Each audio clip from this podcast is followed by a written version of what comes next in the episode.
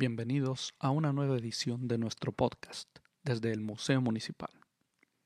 El pasado lunes 24 de agosto tuvimos un ameno diálogo con el maestro Hernán Zúñiga a través de Facebook Live. El maestro Zúñiga es curador de la exposición Bicentenario, Testimonio Histórico del Arte Guayaquileño, una exposición que está por inaugurarse este 4 de septiembre en el Museo Municipal de Guayaquil y ella reúne de manera presencial lo más destacado de la plástica guayaquileña de todos los tiempos. En la primera parte de este diálogo, el maestro Zúñiga expuso cómo está articulada su propuesta conceptual para la exposición. La segunda parte del diálogo es de carácter testimonial en primera persona. Hernán Zúñiga nos relata sus memorias y anécdotas como artista, desde sus inicios hasta su más reciente producción pictórica. Disfruten de esta entrevista, testimonio e historia para la plástica contemporánea de nuestra ciudad. Eh, don Hernán Zúñiga Galván, ¿qué representa el ser el llamado a eh, ser el curador de esta importante muestra que tiene una importancia enorme para la historia de Guayaquil, para la historia de la plástica nacional? Muchas gracias, Peggy. Estoy muy complacido con... Y lo que le debo decir es que es una gran responsabilidad. Y esta responsabilidad tiene una lectura de diferentes ángulos. Por ejemplo, es una responsabilidad en el sentido de la selección. Es una responsabilidad en el sentido de, de plantear un plan museológico es otra responsabilidad resolver un plan museográfico. Y en definitiva, se trata de hacer justicia con individualidades dentro de un marco histórico específico, porque nada menos es para celebrar 200 años de independencia y eso es un hito histórico para nuestro puerto. Y resulta ser que nos ha tocado celebrar paradójicamente cuando estamos en un marco histórico de pandemia, que realmente no es de celebración porque estamos como en cautiverio, pero es ahí que nos toca una responsabilidad repetida una vez más como guayaquileños, levantarnos desde el caos, y eso es un perfil histórico de los guayaquileños que hemos marcado hitos históricos. No hay que olvidar que las grandes revoluciones de nuestra naciente república detonaron en Guayaquil. Entonces es de extremada importancia que esta celebración tenga un perfil histórico, cumpla con un perfil estético y también cumpla con una condición sine qua non que es demostrar la identidad de los artistas de Guayaquil en diferentes épocas. Quiero resaltar el apoyo absoluto e irrestricto del Museo Municipal a través de su director, don Melvin Hoyos, y este personal idóneo que colabora con él, que son un cuartel de servidores de primera, comprometidos con el, con, con el evento, con este evento y con todo lo que yo he visto en el museo. De tal manera que tengo que resaltar el compromiso individual de cada uno de ustedes para que esto sea posible. Lo que expresa una conciencia laboral con el evento, una conciencia histórica con nuestro pasado y también una conciencia social por admitir un grupo de artistas que generalmente no son visibles. Y ahora esos hijos de Guayaquil tenían que sumarse nada menos a muchas generaciones anteriores, porque con vuestro auspicio y vuestro apoyo hemos logrado sacar de la reserva verdaderos hitos históricos de hijos anteriores de Guayaquil Fíjense, hemos trabajado, hemos trabajado en equipo. La comisión de coordinación, empezamos a reunirnos en el museo hace seis meses para analizar las obras. Luego vino la acción física de, de sacar las obras para organizar un plan museológico y personalmente me ha tocado esa gran responsabilidad de teorizar, justificar, sostener, sustentar cada una de estas piezas. Planteándome el municipio tres salones, podrían haber sido cuatro o cinco. El reto conceptual era plantear un plan museográfico que justifique la salida de la reserva de aquellas obras, sustentándolo históricamente y un plano estético que sea definitivo. De esa manera es como logramos, hemos logrado eh, poner ya las obras en físico, porque además este es otro hito que en medio de la pandemia nosotros tengamos una especie como de arrogancia cultural para poner las obras en físico, pretendiendo o suponiendo que podríamos hacerlo presencial, pero sin reprimirnos también la opción de lo virtual. De tal manera que, como dicen las nuevas generaciones, estamos en onda, y ahora en una onda histórica pertinente. Hemos organizado tres salones revisando las obras, haciendo un estudio teórico y conceptual de esta iconografía, se me ocurrió plantear una especie de trilogía conceptual para las tres salas. Entonces hay una sala que es iniciática, donde hemos puesto las obras más antiguas, por decirlo, o determinarlas e identificarlo, las más antiguas. Tenemos obras de, finales del siglo XVIII y XIX. Y a este salón, yo supongo, por ejemplo, llamarlo, aunque no lo hayamos titulado, el Salón de Crónica. Están ahí cronistas de artes visuales de lo que fue nuestro puerto inicial. Entonces, por ejemplo, están los grabados de Chartón, está la pintura de Roro Sandamberro, que son los pasos iniciales y testimoniales de lo que fue nuestro naciente puerto al pie del cerro. Los grabados son maravillosos porque nos permite ver incluso esteros que estaban vivos y palpitantes y empezaba a plantear un desarrollo pretendidamente urbano con la vivienda popular y la arquitectura vernacular y luego marca un proceso como histórico hacia lo republicano. Entonces ahí hay retratos maravillosos como el de Isabelita Morlás.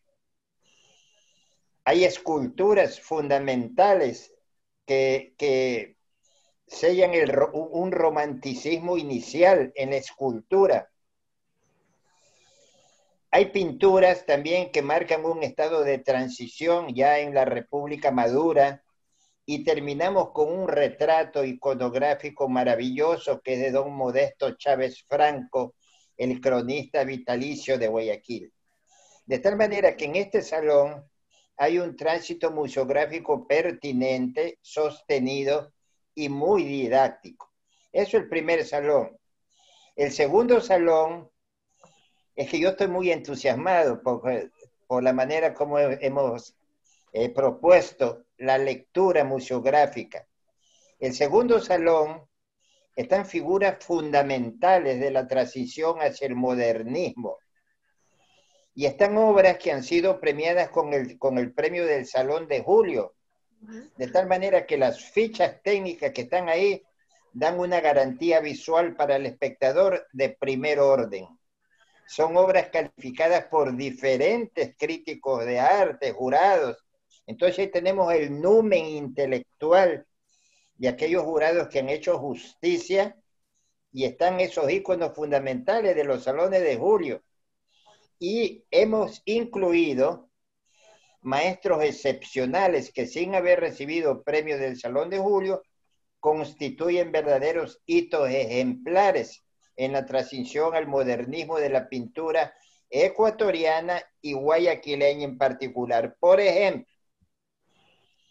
está Eduardo Solá Franco, para mí el más grande y completo artista del siglo XX del Ecuador. está don César Andrade Faini, creador, docente y tutor de varias generaciones de maravillosos artistas en la Escuela de Bellas Artes. Está don Jorge Suet y Segundo Espinel, los precursores del muralismo identitario y ancestral en Guayaquil. Está don, don Teo Constante, está Luis Miranda, Jaime Villa, junto a quienes han ganado los salones de julio y que marcan también una transición conceptual, estilística e histórica. De tal manera que este salón es excepcionalmente indiscutible de calidad, no porque lo decimos nosotros, sino porque esos individuos artistas se han ganado ese espacio en la historia. Ese es el segundo salón, que yo le llamo de transición modernismo. Luego tenemos otro salón, una amplísima sala que quedó muy linda la instalación, donde están los artistas modernos. Y ahí también, en el plano de la modernidad, podemos decir que hay dos o tres generaciones. Por lo que nos da la pretensión este salón de hablar de modernidad y además de posmodernidad. Porque hemos incluido, por ejemplo, en virtud de la inclusión de género, hemos incluido a un artista muy joven que, que ganó el Salón de Julio. Está incluida ahí con mucho mérito. Tenemos otras figuras fundamentales del arte hecho por mujeres. Está doña Mariela García, Natalia Denchenko, es decir, es un salón que pretende incluso esos aspectos, la paridad de género, siempre y cuando, superando incluso el género, cada una de estas figuras tenga el mérito suficiente de integrar la exhibición. Este sería el tercer salón que nos permite una lectura museográfica, cronológica, sostenida, didáctica y me atrevo a decir que es un hito cultural en Guayaquil.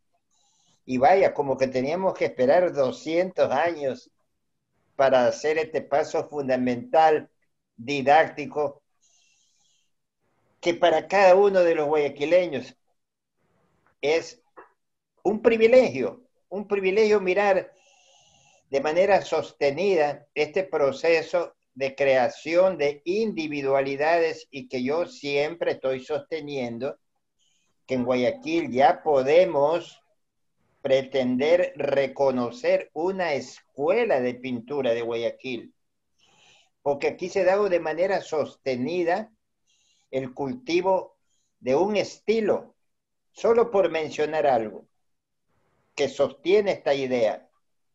En Guayaquil, eh, en, la en la generación de artistas y de individualidades de la Escuela de Bellas Artes, a partir de la llegada de Heinz Michelson de Alemania, que él trae el expresionismo alemán con su esposa, viene una figuración nueva y de vanguardia, el expresionismo de Alemania, pero viene al puerto de Guayaquil. Entonces yo me imagino a Hans Michelson caminando por el malecón y viendo cómo trabajaban los estibadores portuarios toda esa maravilla de pregonero del, puerto, es decir, una alegoría laboral muy bella en el malecón. Y él empieza a hacer apuntes de, de estilo expresionista alemán.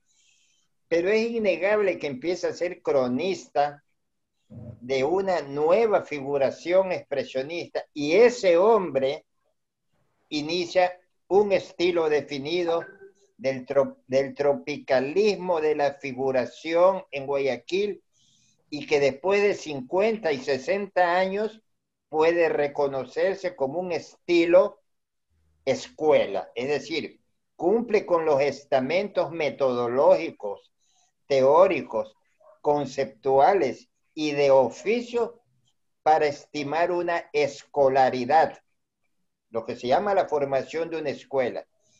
Y en esta exhibición es palpable todo ese fenómeno de transición, de tal manera que yo me siento muy cumplido con una responsabilidad en cuanto a la selección a la distribución y la propuesta museográfica de esta exposición a tal punto que estoy muy emocionado y mire cómo me expreso. Así es. Maravilloso, maravilloso. Sí, eh, no sé si estoy participando, se me escucha, don Hernán. Eh, he visto eh, el trabajo que han tenido, lleva más de un año. Y todo lo que usted ha mencionado, pues sí, en algún momento podemos hablar y entiendo claramente que sostiene que hay una escuela, una escuela de la época republicana, por así decirlo, porque ese es el mérito. Luego de la independencia nos volvimos una república. Y con la república también vino el cambio de pensamiento que se vio también en las artes. De hecho, pues la manera de, de hacer las artes, no solamente en la pintura, sino en la escultura, digámosle, cambia de una manera muy notable y es muy evidente. Pero hay una característica que usted ha mencionado aquí, ¿no? Hay influencias muy notables como la del impresionismo alemán que usted menciona aquí. Y también, pues, el, el hecho de que hayan muchos artistas, digo, guayaquileños que allá a mediados de los años, eh, sí, a mediados del siglo XX también destacan de una manera notable y trascienden, ¿no? las fronteras nacionales. Tenemos artistas que exponen en el mundo, artistas metropolitanos, digamos, ¿no? Eh, en, en, otras palabras, en base a lo que usted ha mencionado, pues veo que la tarea ha sido muy, muy, muy, muy ardua y, pensada mucho, no solamente en el ámbito de la museología desde el punto de la organización o buscar una cronología, sino también basándose en el concepto el concepto, la teoría del arte, las corrientes estéticas, los ismos, llámese como se llame, los estilos y, ¿por qué no? También destacando de manera muy particular aquellos personajes que han hecho o han dejado huella o han puesto su nombre a través de su esfuerzo y de su obra en los libros de historia del arte ecuatoriano. Y de hecho, pues eh, para mí es un honor hablar con alguien que también uno abre un libro de historia del arte ecuatoriano y ahí lo encontramos a usted, maestro, ¿no? Eh, muy tempranamente, de lo que vi, usted empezó muy joven, por ahí ya participando 14, 17 años. Incluso, pues en 1970 se ganó el primer premio del Salón de Diciembre. Esto me pareció curioso, yo ni siquiera sabía hasta el día de hoy que existió aquí en Guayaquil un Salón de Diciembre allá por los años 70 y que usted fue el que ganó el primer premio el Salón de Diciembre dice Patronato Municipio de las Bellas Artes, ¿no? Bueno, usted también fue testigo y no solamente testigo, sino también, digamos, uno de los personajes que influenció, vivió y motivó el cambio, ¿no? En este sentido, porque eh, vivir en eso y, ser parte de la historia me parece maravilloso. Me parece maravilloso y es interesante estar conversando con alguien como usted con una trayectoria muy notable, que no es lo mismo que a veces algún momento leyendo libros de historia del arte uno se encuentra y dice, bueno, ¿quién habrá sido en algún momento? Pero yo he tenido el gusto de conversar y de saludarlo en algunas ocasiones, ¿no? Y, y de hecho, Veo que su, su, su, su, actividad ha sido muy, muy, muy notable, muy fuerte, no solamente como artista, sino también como maestro, porque también ha influenciado, ha formado generaciones. De los años 70 para acá, hasta ahora el presente sigue activo, sigue trabajando, sigue produciendo. Y, por ahí precisamente parte de la excusa de, hablar de la exposición que estamos trabajando, de la cual he expuesto muy bien, de una manera maravillosa, diría yo. No, no me esperé que ese, ese nivel de digamos, de, la de la organización en cuanto a las salas, ¿no? Para mí fue una sorpresa, ¿no? Eh, en algún momento tuve la idea de que iba a ser algo cronológico los 200 años, pero vemos que ya hay una articulación y coyunturas y, y, vemos cómo hay influencias, cambios y ya se puede hablar por eso de, de, de, de una historia y de una escuela aquí en Guayaquil, ¿no? Eh, voy a hacer una pequeña, voy a compartir unas pequeñas imágenes a medida que vamos conversando con usted, si me permite, don Hernán.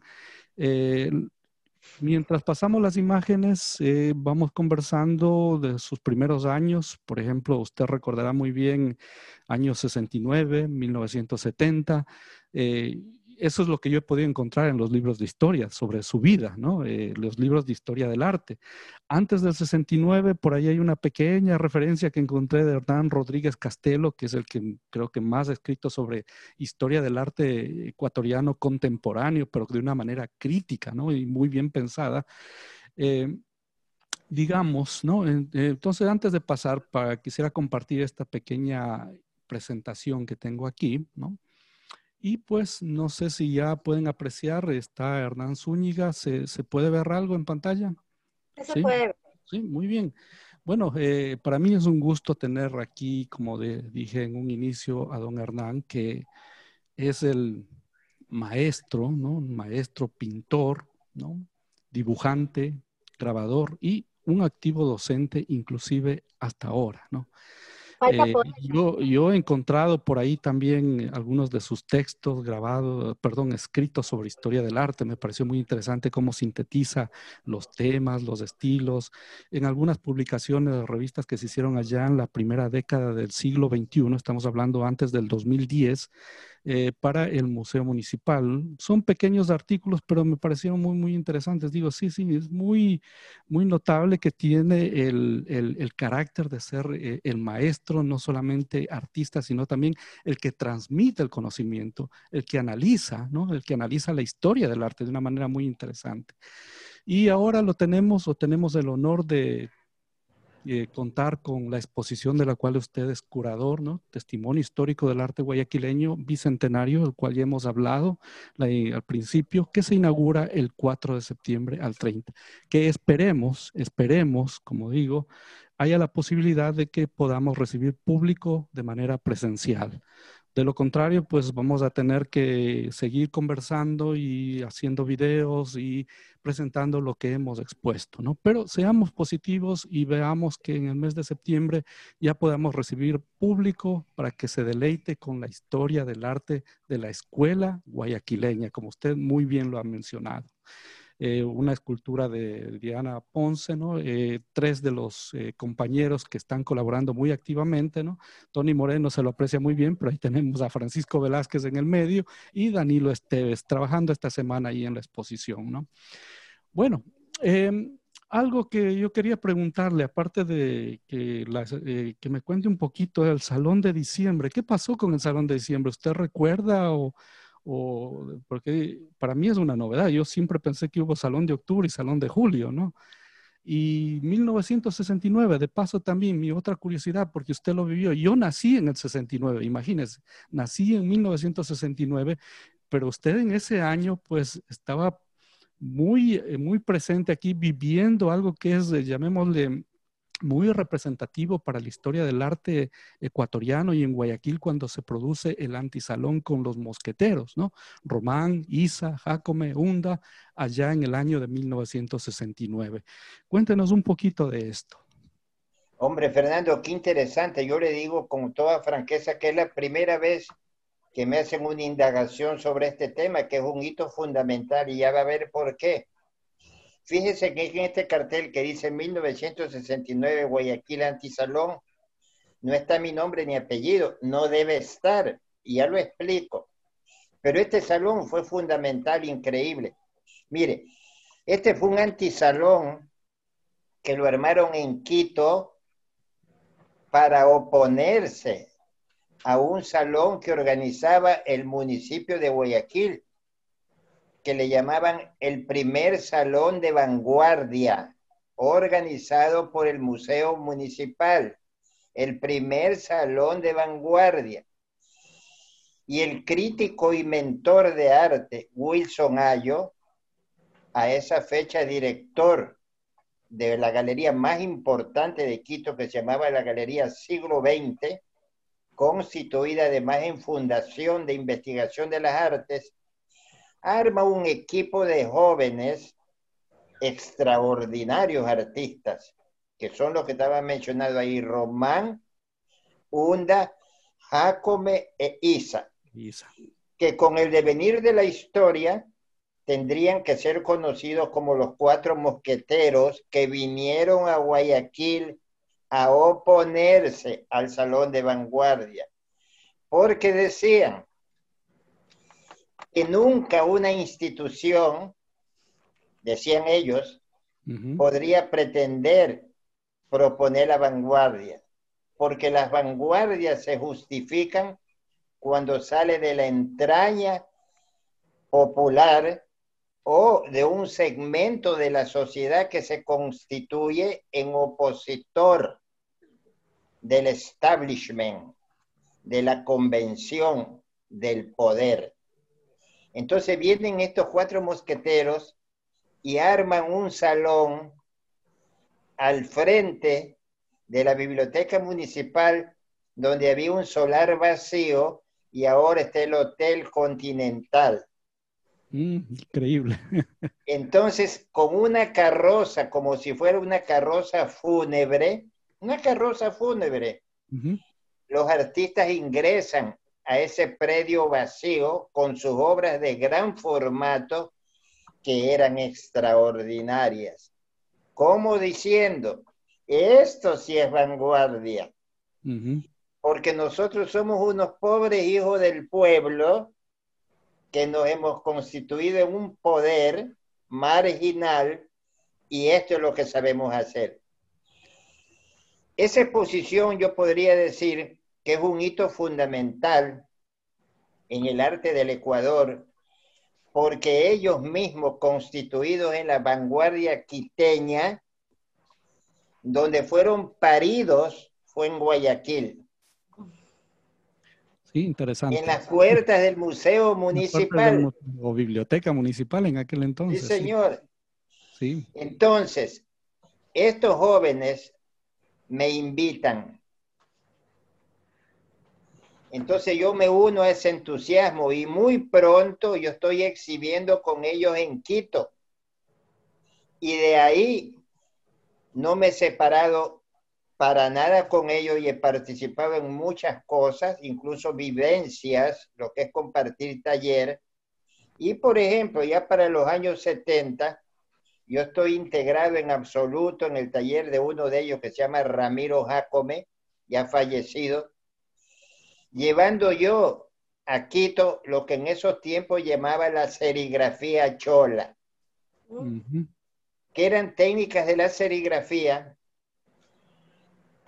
que nacieron en una ciudad de carencias de materiales y un artista de lineamiento como los italianos que se llamaba el arte povera, el arte pobre, tenía que acomodarme con lo que había, entonces me inventaba yo pinturas con materiales de ferretería y no usaba, por ejemplo, nylon importado para hacer la serigrafía, sino la tela con que se hacían los velos de novia había que utilizar la creatividad mucho. Todo esto era material cholo, barato, reciclado por un hijo del pueblo que soy yo hasta ahora, criado en la periferia del Parque La Victoria y el Mercado Central.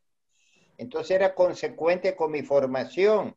Y esta serigrafía chola yo la llevo a Quito para instalar un taller y promover la serigrafía chola en este grupo de los artistas de los cuatro mosqueteros en el taller de Ramiro Jacob.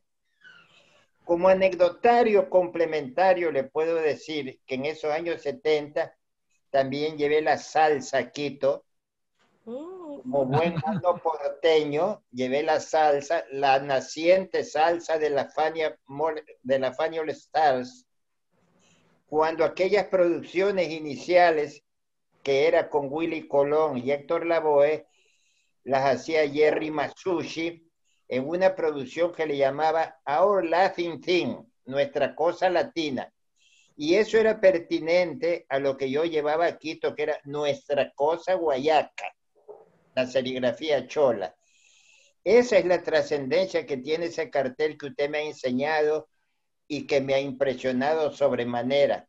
No, de, hecho. Este es un hito fundamental que va a dar pie para que se plantee la nueva figuración en el Ecuador, lo que después se maduró de manera por el oficio y por el concepto en el neoexpresionismo. En Guayaquil, en la fecha, los estábamos desarrollando también cuatro mosqueteros de Guayaquil, que eran mis compañeros Juan Villafuerte, fallecido en España, José Carreño, que vive en París, Miguel Yaulema, que está en, Alemania, y este servidor.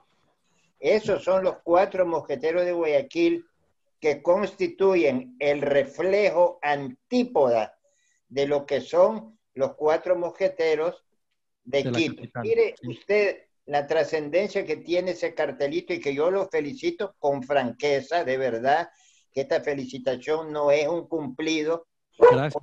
permite desarrollar cuestiones historiográficas que generalmente no están en los libros. Y esto es lo que tiene que generar los salones cuando están constituidos por equipos idóneos, que no tenemos ningún otro interés que ser fieles a la causa por nuestra identidad, en este caso la identidad guayaquileña, para celebrar nuestros 200 años de independencia. Y volviendo al, tema, eh, son 50 años, ¿no? 50 años del antisalón de Guayaquil. 1969, tengo entendido que estaba por terminarse la construcción del Museo Municipal. Lo único que había activo en aquel entonces era la biblioteca municipal, como usted lo mencionó. Y allá por 1970, 1971, ¿no? Eh, se estaba terminando de construir el Museo Municipal y ahí teníamos al maestro Jorge Sued haciendo el mural que adorna las tres fachadas del Museo Municipal. Y va con, la, con las propuestas de aquel entonces, ¿no? Eh, hablar del de, eh, precolombinismo, eh, volver, como dice, a la identidad nuestra, tomar íconos ancestrales y utilizarlos en el arte interpretados de esa manera muy particular que tiene cada artista, ¿no? No me imagino ahí, por ejemplo, ¿no? 1969 ya había el Salón de Julio y de hecho, 1969, si no me equivoco, lo ganó León Ricaurte, el Salón de Julio. Y 1970, usted recordará, no hubo Salón de Julio. No hubo porque básicamente creo que, si no me equivoco, fue Velasco Ibarra que se declaró dictador coincidiendo con el mes de julio. Usted ha mencionado a los cuatro mosqueteros de Guayaquil, dos de, dos de ellos muy relacionados con un evento emblemático, el Salón de Julio de Guayaquil. Usted ha ganado dos veces el Salón de Julio. Creo que son tres personas contadas que han ganado más de una vez el Salón de Julio. Usted mencionó a José Carreño. José Carreño que y ya 10 veces, 71, 73, 75, fue un poco más y prácticamente en los años 70 el Salón de Julio fue de, de Carreño, usted ganó en el 78, luego en el 87 y Morocho, Jorge Morocho, pero ya hablamos ya un joven artista ya de nuestro tiempo, ganó en el 2015 y 2016 el Salón de Julio, pero, pero es muy interesante todo esto. Ahora, em, avanzando un poquito más, eh, estamos pasando algunas imágenes que gentilmente nos ha cedido aquí para que las proyectemos, ¿no? Eh, a usted en los textos de historia, en lo que estuve leyendo, siempre se lo identifica, se lo reconoce con, el neo, con la neofiguración feísta. ¿Usted coincide con eso? La, la herramienta como tal me parece que tiene muchas Mire, es interesante porque resulta que el término feísmo tú que tú puedes para tus clientes. El término feísmo fue propuesto por el gran crítico académico Hernán Rodríguez Castelo. Porque resulta ser que en toda América Latina el cambio de la figuración, la nueva figuración era un hito muy comparable a lo que fue el boom literario de la literatura latinoamericana un paralelo en las artes plásticas, la neofiguración. Por ejemplo, la influencia del grupo Cobra en Argentina, que desarrolla la neofiguración con Luis Felipe Noé, Rómulo Macho, Deira. Todos ellos además influenciados por la nueva figuración mexicana a través de José Luis Cuevas todo esto es una influencia sobre cada país de América Latina que asuma la nueva figuración.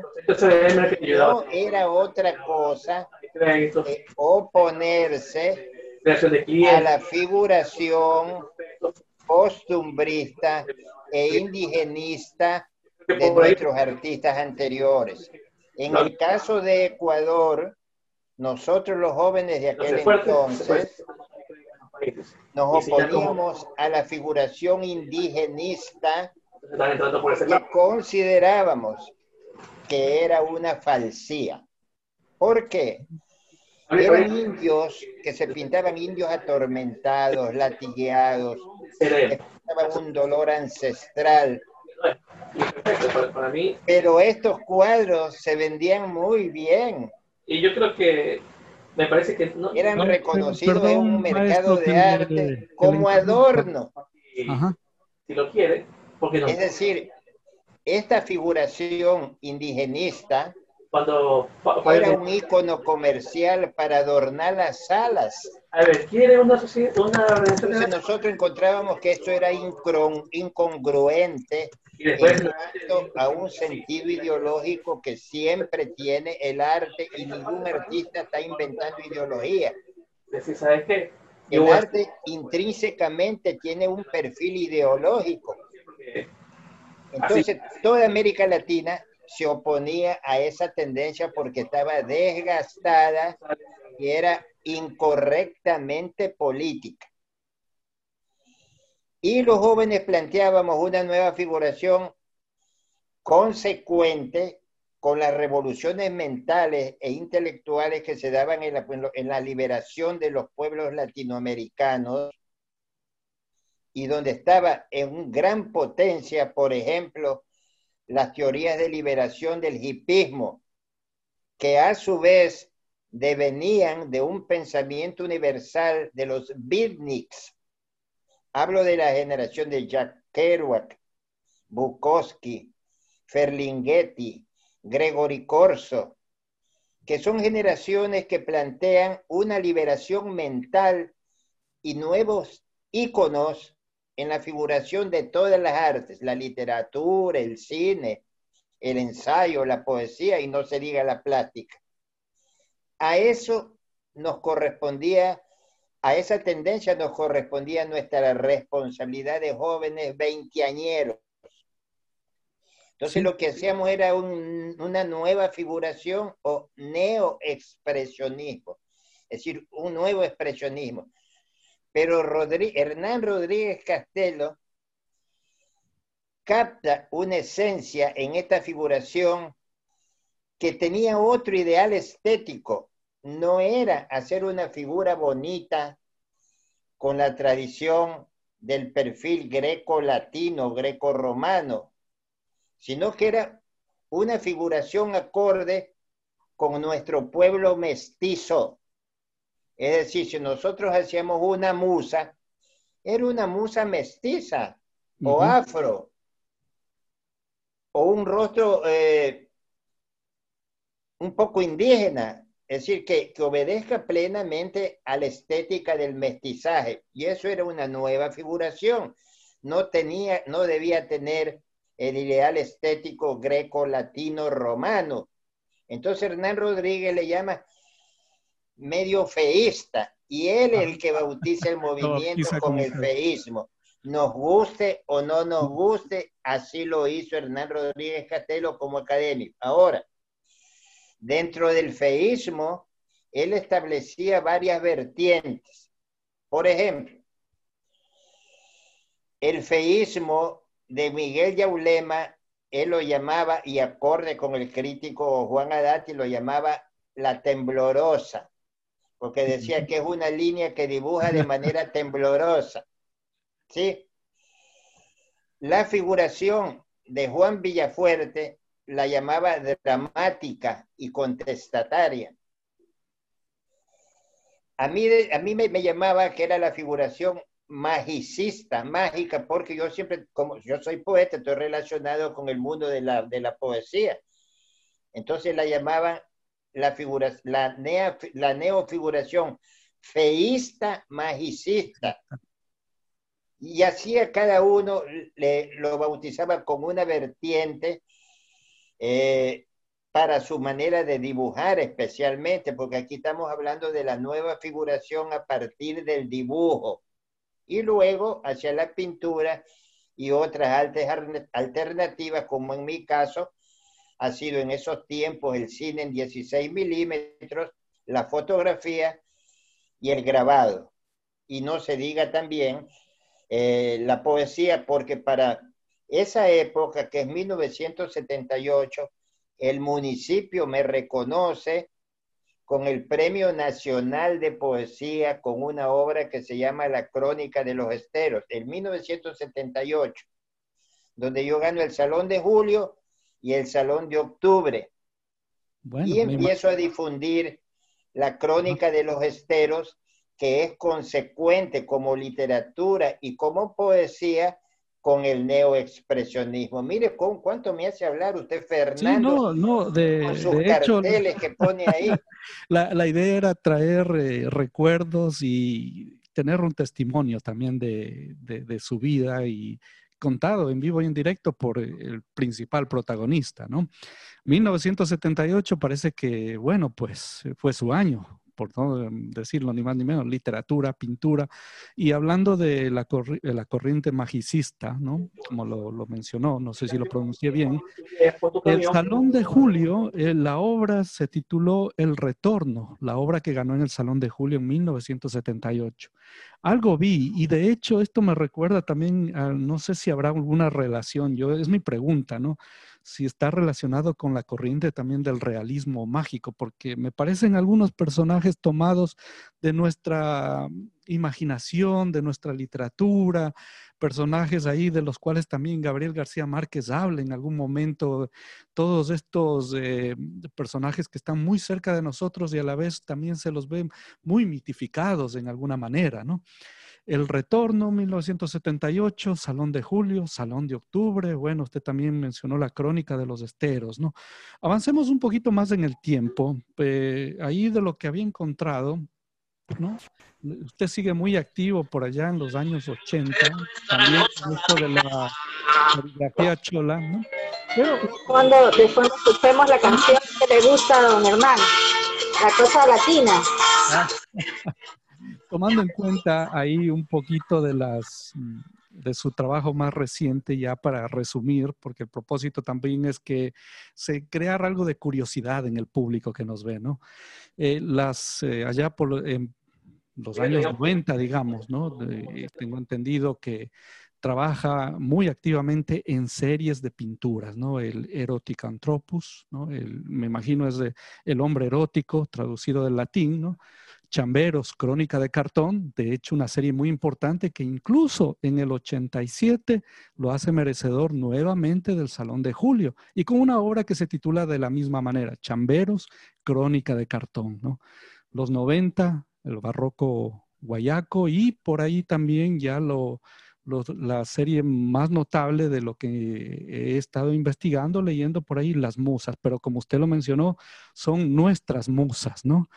Y hablando de musas y divinidades y de todo, no sé por qué, pero cuando usted mencionó eso de la influencia greco-romana, latina, pero sin el perfil, pero con nuestros eh, tipos, con nuestro físico, ah, yo creo que hay un buen ejemplo también ahí que está en la entrada de nuestro museo municipal.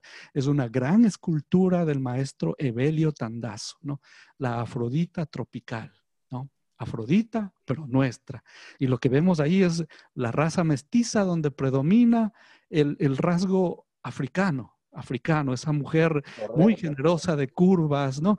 Eh, los ojos rasgados muy propios del pueblo, llamémosle así, afroecuatoriano, ¿no?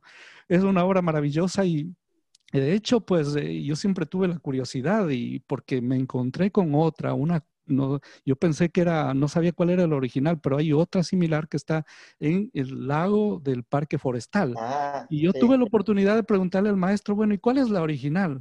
Bueno, está en la biblioteca municipal, me dijo ahí, ¿no?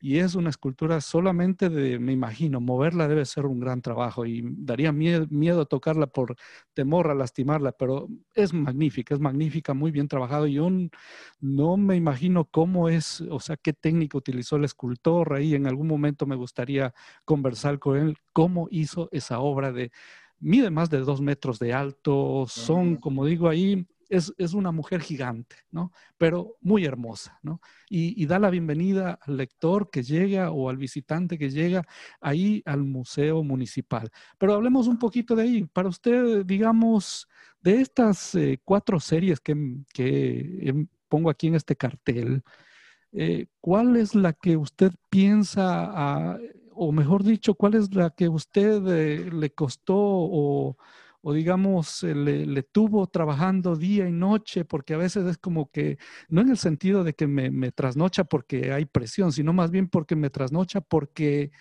me gusta, ¿no? Y quiero hacerlo y quiero meterme de cabeza y trabajar con eso sin parar y quiero seguir produciendo.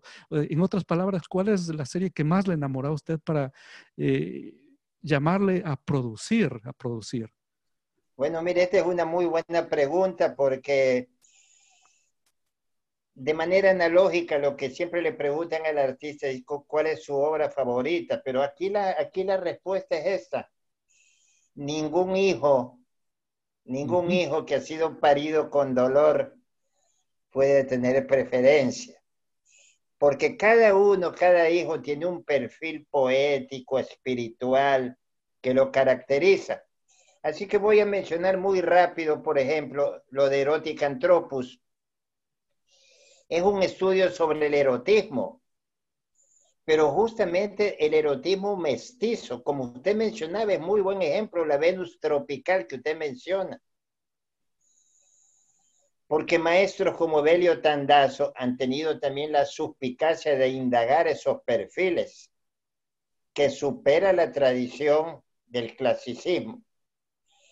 Entonces hay una magia en nuestros propios perfiles ancestrales y el erotismo era, el, el, el Erotic Anthropus fue un estudio sobre el erotismo muy interesante porque tenía que definir una teoría, un concepto y una práctica de la pintura que no llegara a la frontera de lo lujurioso, lo genital ni lo pornográfico. Entonces tenía que sostenerse en un lineamiento del erotismo espiritual.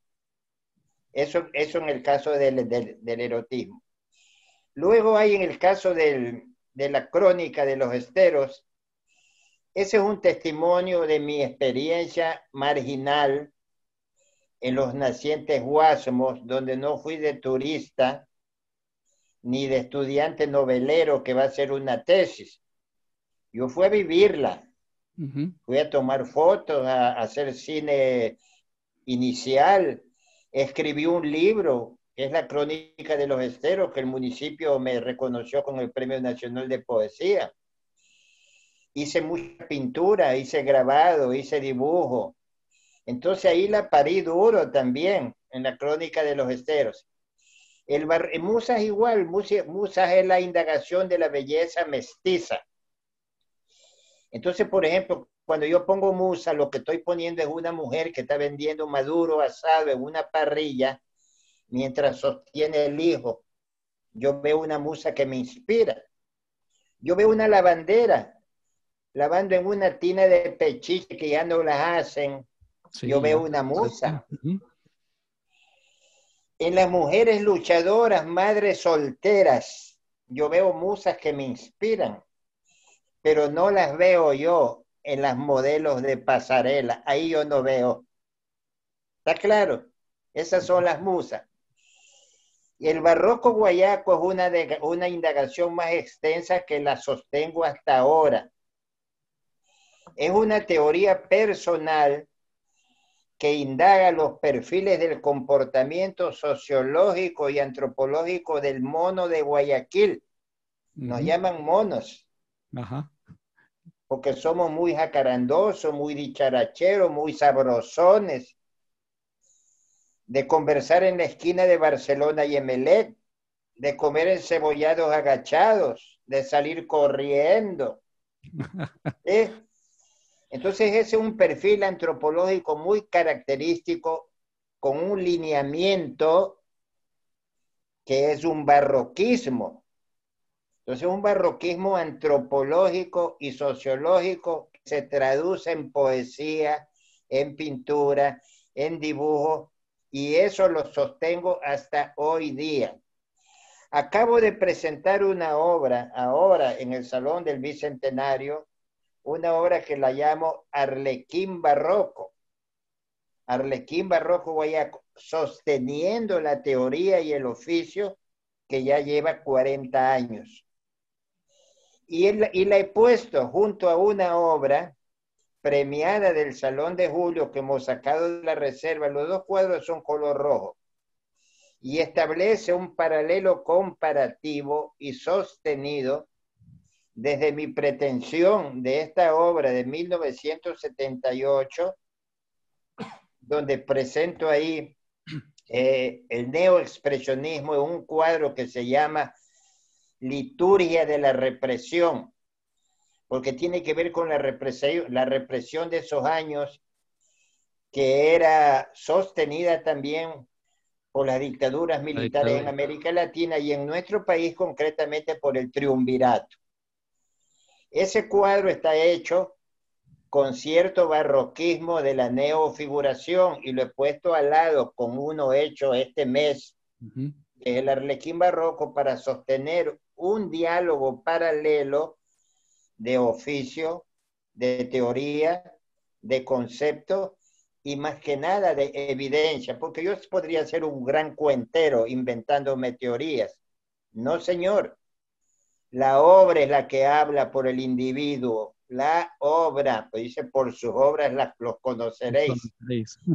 Pero mi amigo, usted es el culpable de todo esto porque me ha buscado la boca.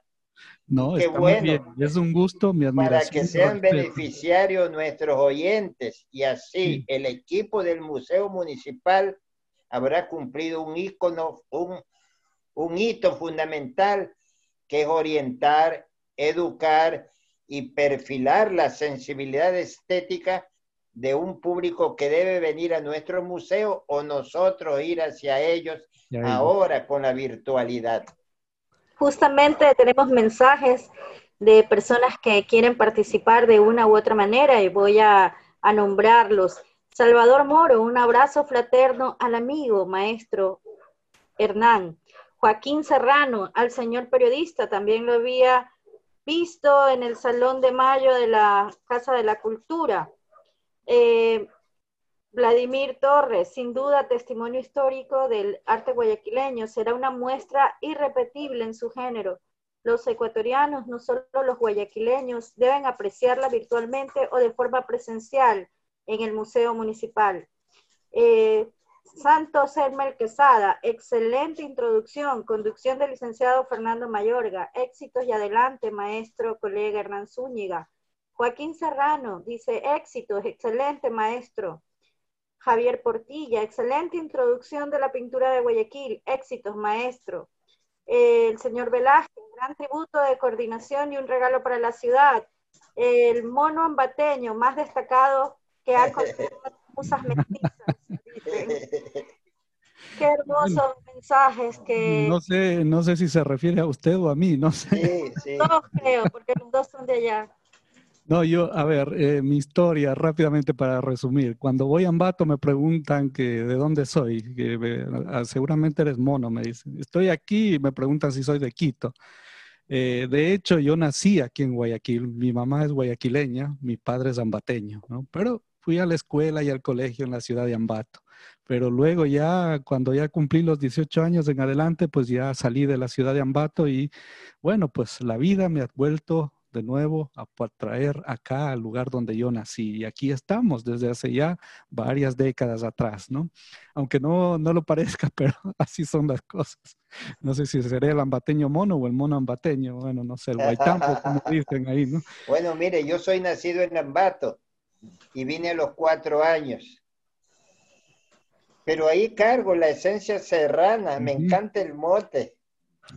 Pero pero me seduce también el encebollado, de tal manera que por eso me dice que yo soy el serrano más mono de Guayaquil. y es interesante porque los críticos de arte también estudian ese perfil, que dice que es un perfil eh, regional, que yo, que yo he logrado también este, transmitir en mi obra. Entonces dice que, claro, subyace en mí el serrano, a pesar que toda mi vida yo he vivido en Guayaquil, yo soy auténticamente guayaquileño, absoluto. Pero no puedo yo detener, no puedo dejar de tener nostalgia por el paisaje guayaquileño, el pan de Ambato. Ambato, sí. Todo lo que significa Ambato dentro de mi entrañamiento y natalicio. En Ambato yo mi niñez la pasé también con, con obreros, con artesanos, porque mis padres son, fueron artesanos, mi padre es zapatero de Guano. Mi padre también zapatero fue zapatero. de Guano, que trabajaba en Ambato, y mi madre graduada de modista, eh, profesional, excelente bordadora, o sea, artistas artesanos. La cosa interesante, aunque usted no me ha preguntado, es que eso me ha permitido a mí desarrollar una consideración y una estima diferente sobre el artesano, porque resulta ser que los círculos internacionales de arte, a través de las mafias de comerciantes que inventan grandes vedettes, han subestimado al artesano a tal punto de llevarlo al folclorismo y terminar considerando que artesanos son los que hacen souvenirs para turistas. No, señor, el artesano es una cosa más profunda. Mire, artesanos son todos nuestros artistas precolombinos. Sí, es verdad. Que hacían la orfebrería, la metalurgia, la cerámica, los textiles. De ahí viene nuestra raigambre de artesanos y lo son ahora los joyeros de Chordelec, los que hacen flautas perfectas con un registro todavía prehispánico. Son los que hacen esas marimbas impecables y permiten sostener la percusión afro hasta nuestros días. Esos son los artesanos, los pepa. No hay que confundir la artesanía con el folclorismo y el souvenir. Para mí, el artesano está primero que el artista, entre comillas. Hay muchos artistas que no lo son, que han sido formados por las mafias del circuito internacional de arte y que tienen menos estimación que un artesano. Le voy a dar el último ejemplo. Usted en museos de Europa y de América Latina va a ver muebles, me refiero por ejemplo a un bargueño, que es un mueble con 45 grados de escuadría perfecto y que la madera no se ha polillado porque ha sido estimada desde un inicio en la elección para hacer ese mueble. Tiene incrustaciones de taracea, donde hacen obras de arte figurativa con hueso de perro. Tienen, tienen incrustaciones de concha y perla son verdaderos primores de los artesanos y tienen 400 años. Yo quiero ver si la obra de un artista conceptual, de un performance, de esos que andan por ahí, tienen el nivel de un artesano, lo dudo. Entonces yo, Hernán Zúñiga Galván, tengo un concepto diferente de lo que es ser un artesano porque mi formación es absolutamente artesanal por sobre todas las cosas. Yo soy primero un artesano, soy un obrero, un hijo del pueblo, constituido con una pretendida vanguardia a través de muchos sacrificios de estudio, de entrega. Pero antes que nada es la consideración del oficio, del dominio del oficio, de lo que hace un buen ebanista, de lo que se llama ser carpintero de verdad, orfebre, ceramista, alfarista, el que hace la alfarería, también puede ser un, este, un, seguidor de Alfaro, ese, bueno, ese es una artesanía ideológica. Ya estamos hablando de ideología ahí. Discúlpeme, Fernando, pero usted ha sido muy buen buscador de la boca y me ha hecho hablar, pero cosas que incluso no me pregunta. No, muy bien, excelente, excelente el diálogo que hemos tenido aquí. Espero sea del agrado de aquellos que nos están siguiendo en Facebook Live y nada más para concluir, ya tocaría despedirnos. Yo pensé que nos iba a tomar unos 20 minutos, máximo 30 minutos. Ya llevamos más de 30 minutos. Esto ha estado muy, muy interesante y muy merecido el tiempo. Todo esto es muy válido y muy, llamémosle así, acertado en la medida que contribuye al conocimiento de nuestra identidad. Nosotros, día a día, a través del pensamiento, las artes, las técnicas, la artesanía, creamos el ser ecuatoriano. Y hay algo muy importante, como siempre dice ahí, ¿no? Nosotros, ¿no? Nuestra identidad se apoya en la memoria. Nosotros somos lo que recordamos.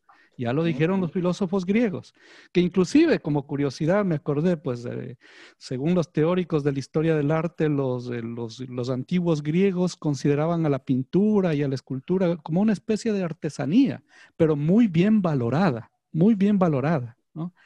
Eh, en eso, pues sí, hay muchas inquietudes. Espero que estas se hayan abierto para el público que nos escuchan y pues haber creado la expectativa de esta maravillosa exposición que hemos tenido el honor de, de tenerlo, en la cual tenerlo a usted como curador. Un regalo para la ciudad de Guayaquil para celebrar el bicentenario. Peggy, nada más para concluir un poquito, ¿deseas despedirte con algunas palabras rápidamente?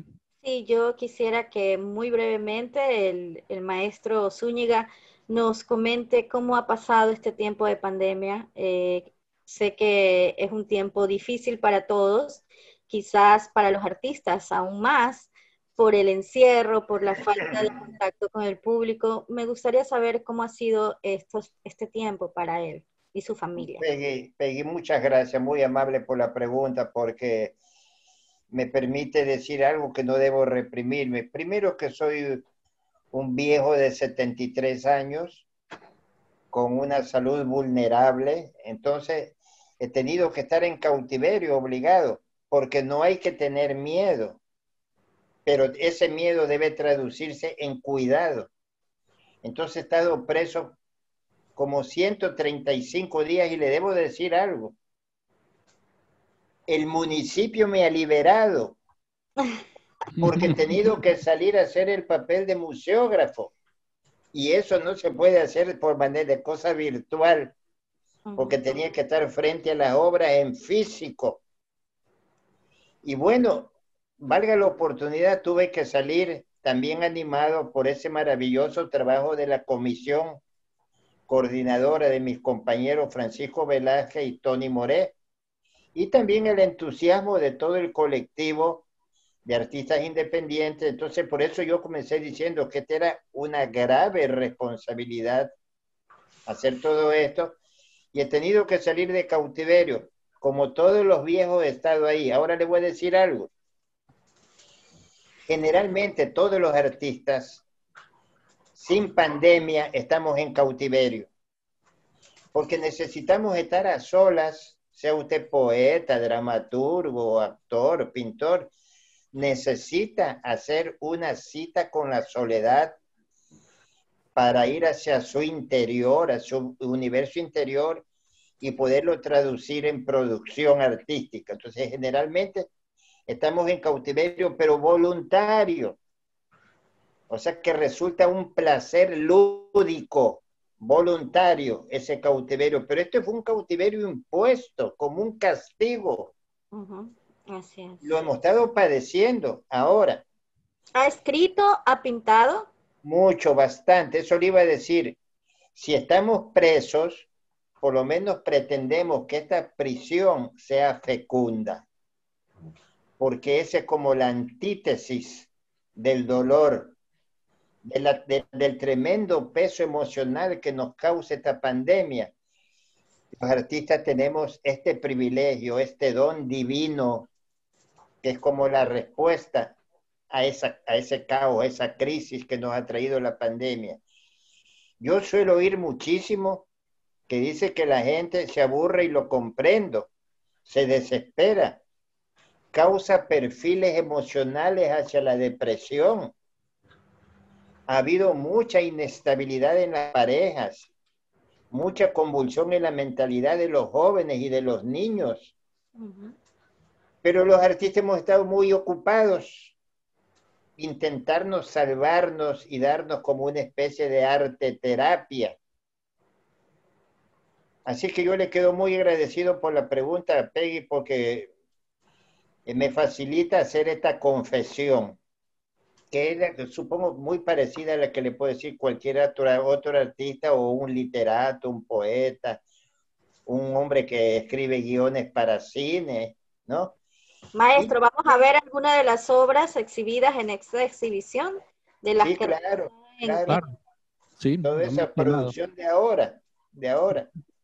Sí, mire que antes organizamos con este mismo colectivo la exposición que le llamamos Cuarentena Bicentenario, Bicentenario. que fue la exposición preliminar para este final feliz. Antes hicimos otra que se llamó Vista, Previa. Todo en el marco de la pandemia, de tal manera que este final culmine es un final feliz que no fuera posible, Peggy, sin ustedes. Porque ustedes también son sujetos de la pandemia. Recuerde, Peggy, que hemos hecho reuniones estando ustedes en su casa. Es verdad por amor al arte, por amor a nuestra ciudad y venciendo las murallas que nos pone la pandemia. De tal manera que hay cuestiones paradójicas que también la pandemia nos ha otorgado como autodefensa. Esta exhibición bicentenario puede ser un retrato de nuestras emociones contra la pandemia para la celebración. ¿Qué le parece?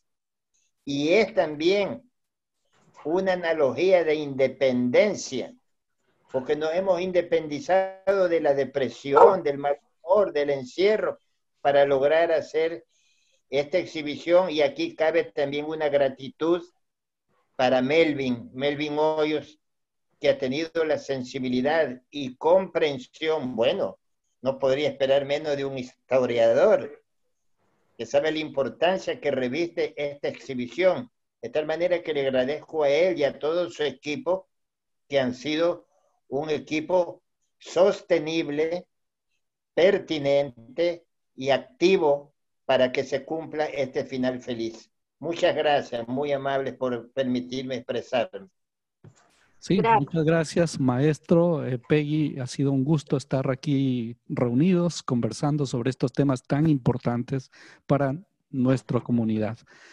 Eh, casi por ahí, en el día de mañana, sí, esperamos a la misma hora, 7 de la noche, en esta misma, eh, no sé, fanpage, así es como lo llamas, Peggy. Yo no soy muy amigo del Facebook, me tuve que volver a conectar acá para, para hacer mi trabajo, ¿no? Que lo hago con mucho gusto.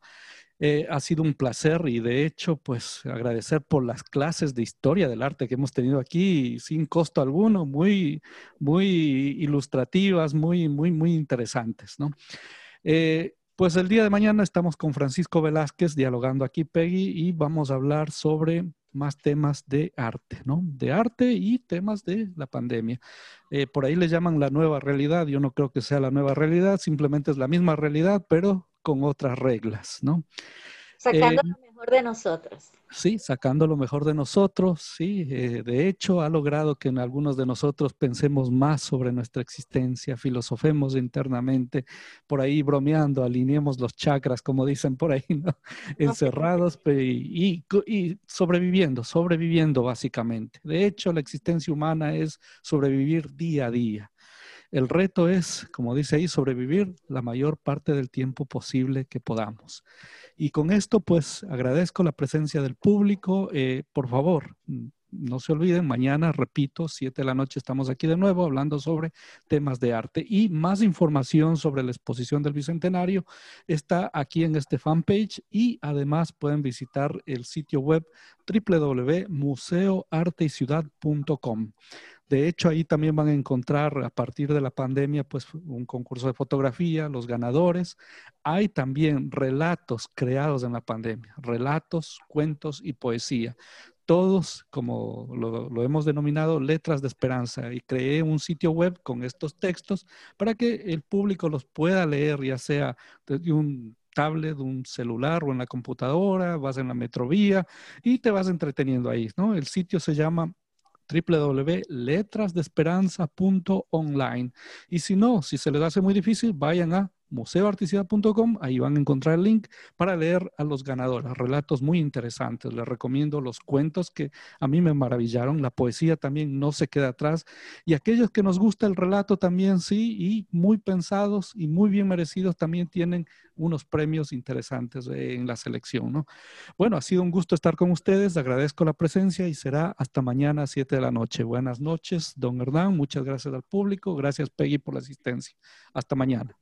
Buenas noches.